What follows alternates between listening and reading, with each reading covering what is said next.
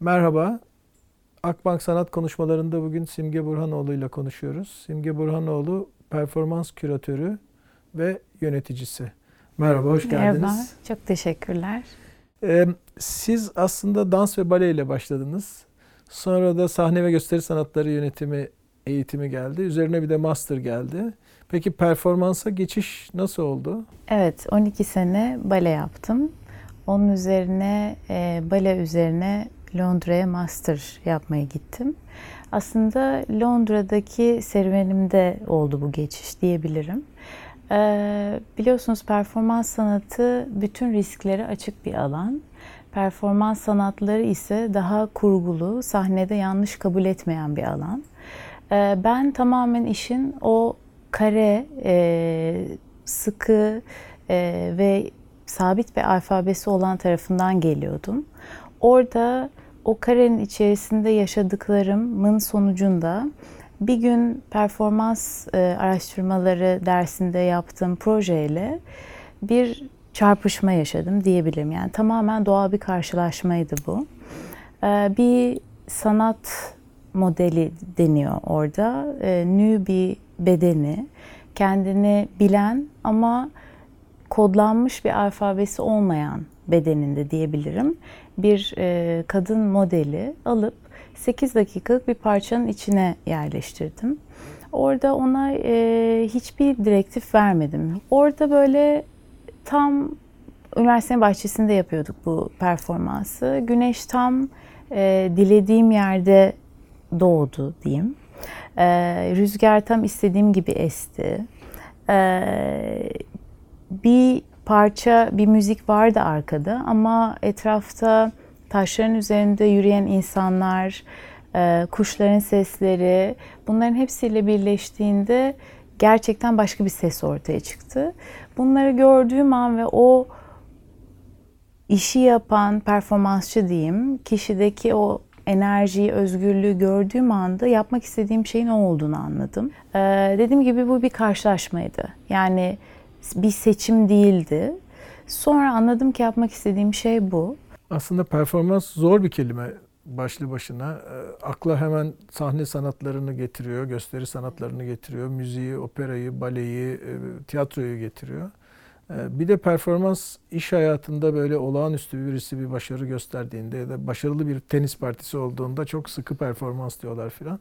Bu farklılıkları içinde ve kısa bir tanım verebilir miyiz performansa?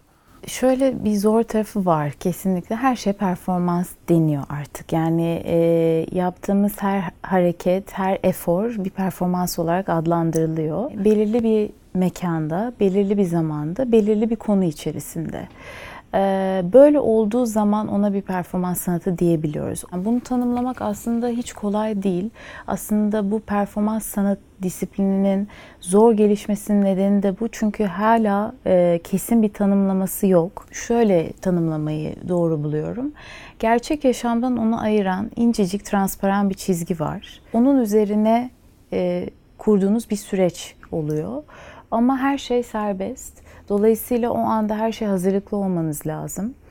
Ee, iyi bir performans sanatçısı, iyi bir performansı biz ancak öyle tanımlayabiliyoruz. Her duruma hazırlıklı olduğunuz bir ortam yaratıyorsunuz. Ee, tabii ki hayattaki kombinasyonları tahmin etmek mümkün değil, olasılıkları tahmin etmek mümkün değil. Dolayısıyla onun içerisinde bir yolculuk oluyor ve süresini önceden belirliyorsunuz. O yüzden dediğim gibi zaman en önemli element. Ee, o süre içerisinde kalmak önemli. Onu zaten gerçek yaşamdan ayıran tarafı da oluyor. Kuralları oluyor. Perform İstanbul kurulalı e, yaklaşık iki sene oldu. Biraz da geçiyor bildiğim kadarıyla.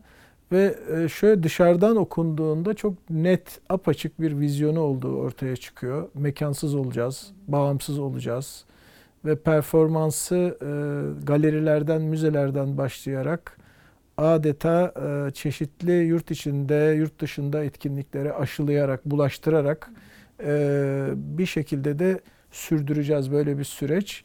Bu tanımın, sürecin aşamaları nasıl belirlendi ve nasıl değişti zaman içinde? Kısaca onu alayım. Her şeyi önceden e, düşünerek, karar vererek çıktığımız bir yoldu aslında. Ee, şöyle doğdu. performans sanatçılarına maalesef e, sahip çıkılmadığını fark ettim. Nasıl? Neden? E, bu, bu sanat aslında baktığınızda bir manevi sanat diye geçiyor. Ve hep böyle insanları bir araya getireyim, titreştireyim, iyileştireyim, beraber bir duygu hissedelim derdindeydim. Ve bir baktım ki performans sanatı bunu beceriyor.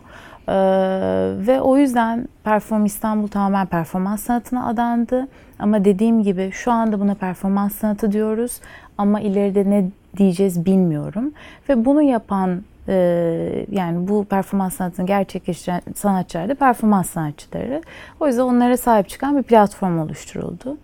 Ama sürdürülebilirlik çok önemli. Dolayısıyla e, sabit giderleri giderleri bir kenara bırakmak istedim. Dolayısıyla ne, ne yaptık? İşte mekansızlığı e, sahiplendik. Bunu sadece sabit giderlerden değil, e, performansın farklı alanlarda varoluşunu sahiplendiğimiz için e, tutuyoruz. E, bu mekansızlıkla proje bazlı işlerimizi yaptık. Öyle olunca çok daha özgür hareket edebildik. Ve bugüne Onun için kadar aşılamak, bulaşmak. Evet yani. ve işbirlikleriyle tabii ki. Çünkü maalesef şu anda e, 60'ların başında keşfedilmiş bir disiplin olmasına rağmen hala yeteri kadar bilinmiyor. Hala yeteri kadar üzerine konuşulmuyor. O yüzden biz de farklı açılardan yaklaşarak bunu geliştirmeye çalışıyoruz. Yakın zamanda 2017 İstanbul Bienalinde yer alan bir işle ilgili sormak istiyorum. Sanıyorum sanatçının ismi Pedro Gomez Eganya. Ee, Şeylerin alanı gibi bir kurgusu vardı. Onun içinde Perform İstanbul'un sanatçıları bütün Bienal süresi boyunca ve e, dönüşerek de olsa hep var olarak aynı mekanda iş yaptılar. Nasıl bir kurguydu onu biraz açabilir miyiz? Biennale'de performans yapılabileceğini de göstermek için. Ee, Burada farklı bir şey vardı. Performans sanatçısı olarak katılmadı Perform İstanbul sanatçıları. Performansçı olarak Pedro'nun e, yani işin sanatçısının e, performansını yaptılar. E, iki aylık bir süreçti, çok uzun bir süreçti. Burada önemli olan şuydu, hepsi Perform İstanbul'un sanatçılarıydı. Yani oradaki o grubu göstermek istedik. Yani ben bunun sorumluluğunu alıyorsam ancak kendi çalıştığım sanatçılarla alabilirim dedim. Ve burada da yine bir platformun önemini aslında göstermek istedik. Ee, Burada sen bir platformla çalıştığında aslında bunu göstermek istedik. Yani Perform İstanbul e, bu böyle bir işin altından da kalkabiliyor.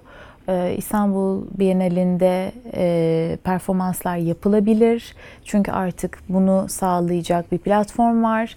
Lütfen bunun devamı da gelsin. Çünkü tahmin edersiniz ki canlı işlere e, kurumlar çok yanaşamıyorlar. Neden? Çünkü her an bir şey olabilir. Bir de şu olur, sadece açılışta ve kapanışta olur ya da bir takvim olur. Burada öyle değildi. Farklılık Aynen. oradaydı. Çünkü yani. iş bu. Yani zaten bizim performansta kırmak istediğimiz nokta bu. Ben şahsen ve Perform İstanbul olarak kesinlikle açılış, açılışlarda performans yapmıyorum.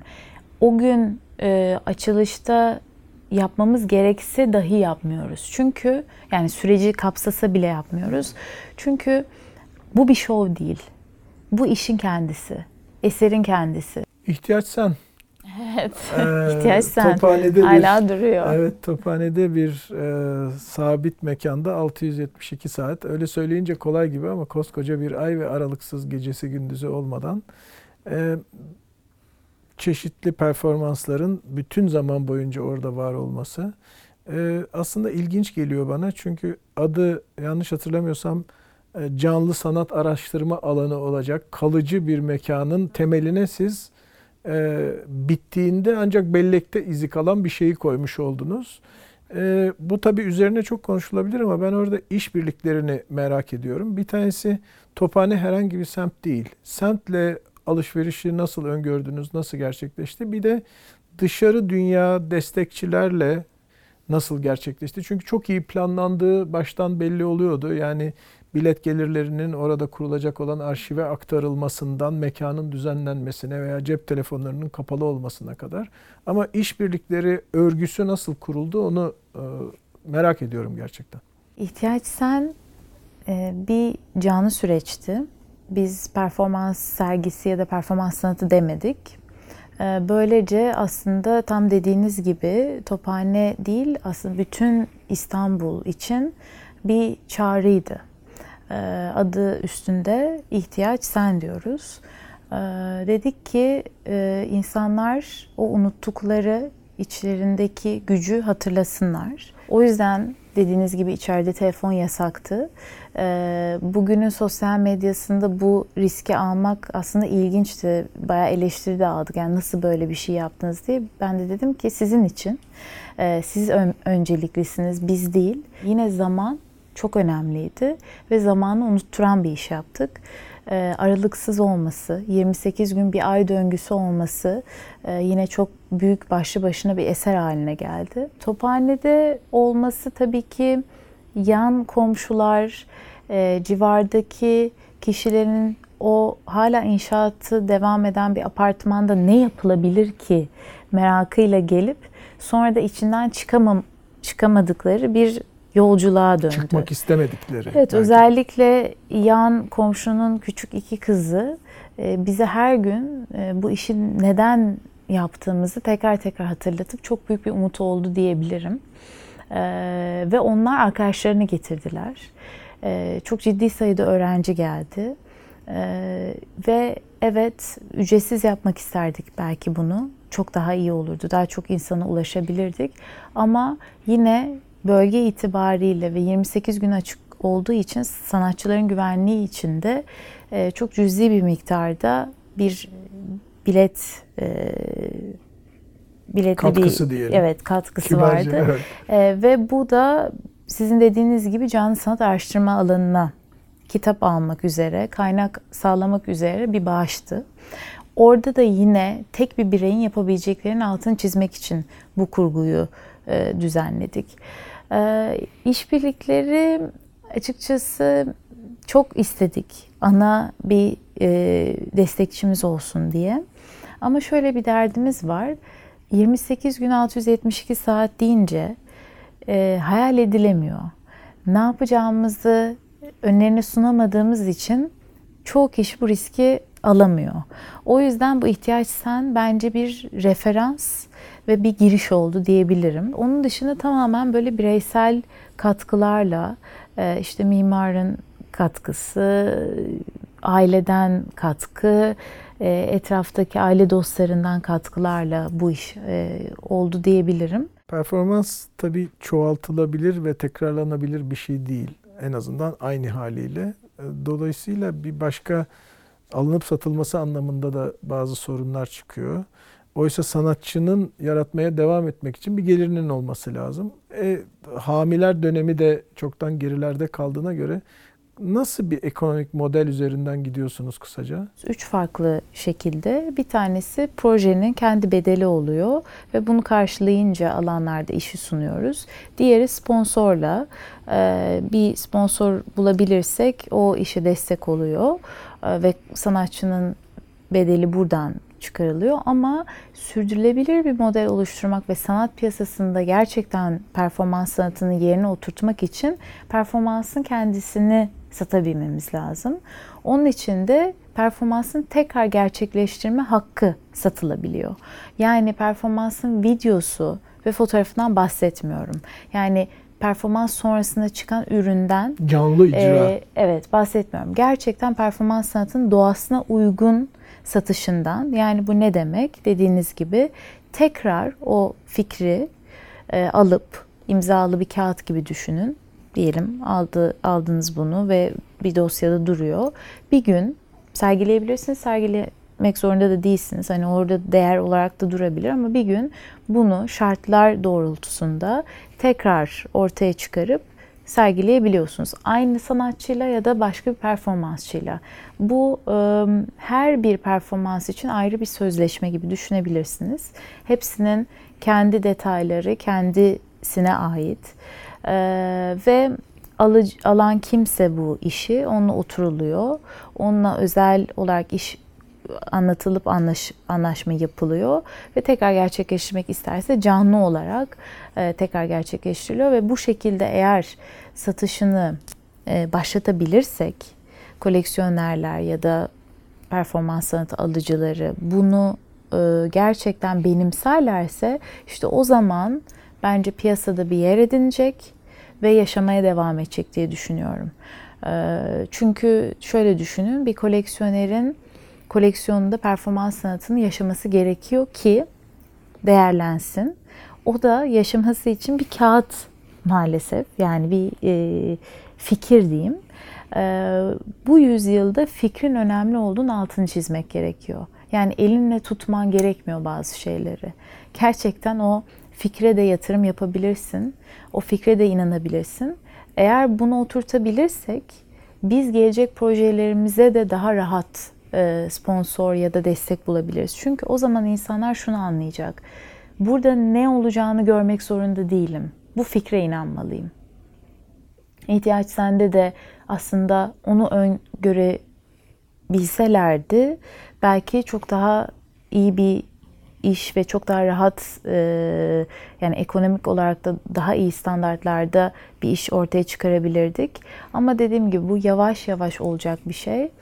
E, öncüler lazım. Eminim e, öncüler de yolda e, inanmaya başladılar. Performansın her zaman bir gösterme boyutu var. Aynı zamanda bir paylaşma ve etkileşim boyutu var. Ama şimdiye kadar konuştuğumuz nedenlerle de yani büyük E ile söylersen bir de eğitim boyutu var. Şu geçtiğimiz iki yılın pratiğine bakınca nasıl bir gelecek perspektifi görünüyor? Tekrar gerçekleştirme hakkıyla bunun piyasadaki yerine sahip çıkmak. Canlı sanat araştırma alanıyla 7000 üzerinde bir kaynak hedefliyor can, canlı sanat alanında. Bununla bu işi daha iyi kavramak üzere bir alan sunmak e, ve bu bu yüzyıla uygun yeni dille üretmek hedefimiz. E, ve tabii ki sanatçılara sahip çıkmak.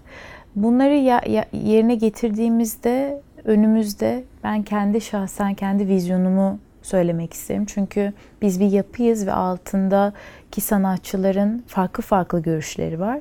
Ama benim inancım en başta başlamamın nedeni bu sanatın tamamen gücüne inanmam. Performans sanatı olarak da terimlere ya da performans küratörü olarak da terimlere takılıp burada kalmayı da planlamıyorum. Umarım e, yaptığımız işlerle ihtiyaç sen gibi yani devrim niteliğindeki işlerle canlı süreç dedik mesela e, yeni terimler, yeni kavramlar bulup bu alanı genişletebiliriz. İnsanların dediğim gibi yine içlerindeki o ham maddeyi hatırlatacak e, ham işler yapmak. Çok ana çekmekle ilgili derdim var benim insanları. O ana çekebilecek ve o iyileştirici gücünü belki de ileride bilimsel olarak kanıtlayabileceğimiz araştırmalar üzerine çalışarak ilerlemek. Akbank Sanat Konuşmalarında bugün Simge Burhanoğlu ilaydık. Simge Burhanoğlu teşekkürler. Ben teşekkür ederim.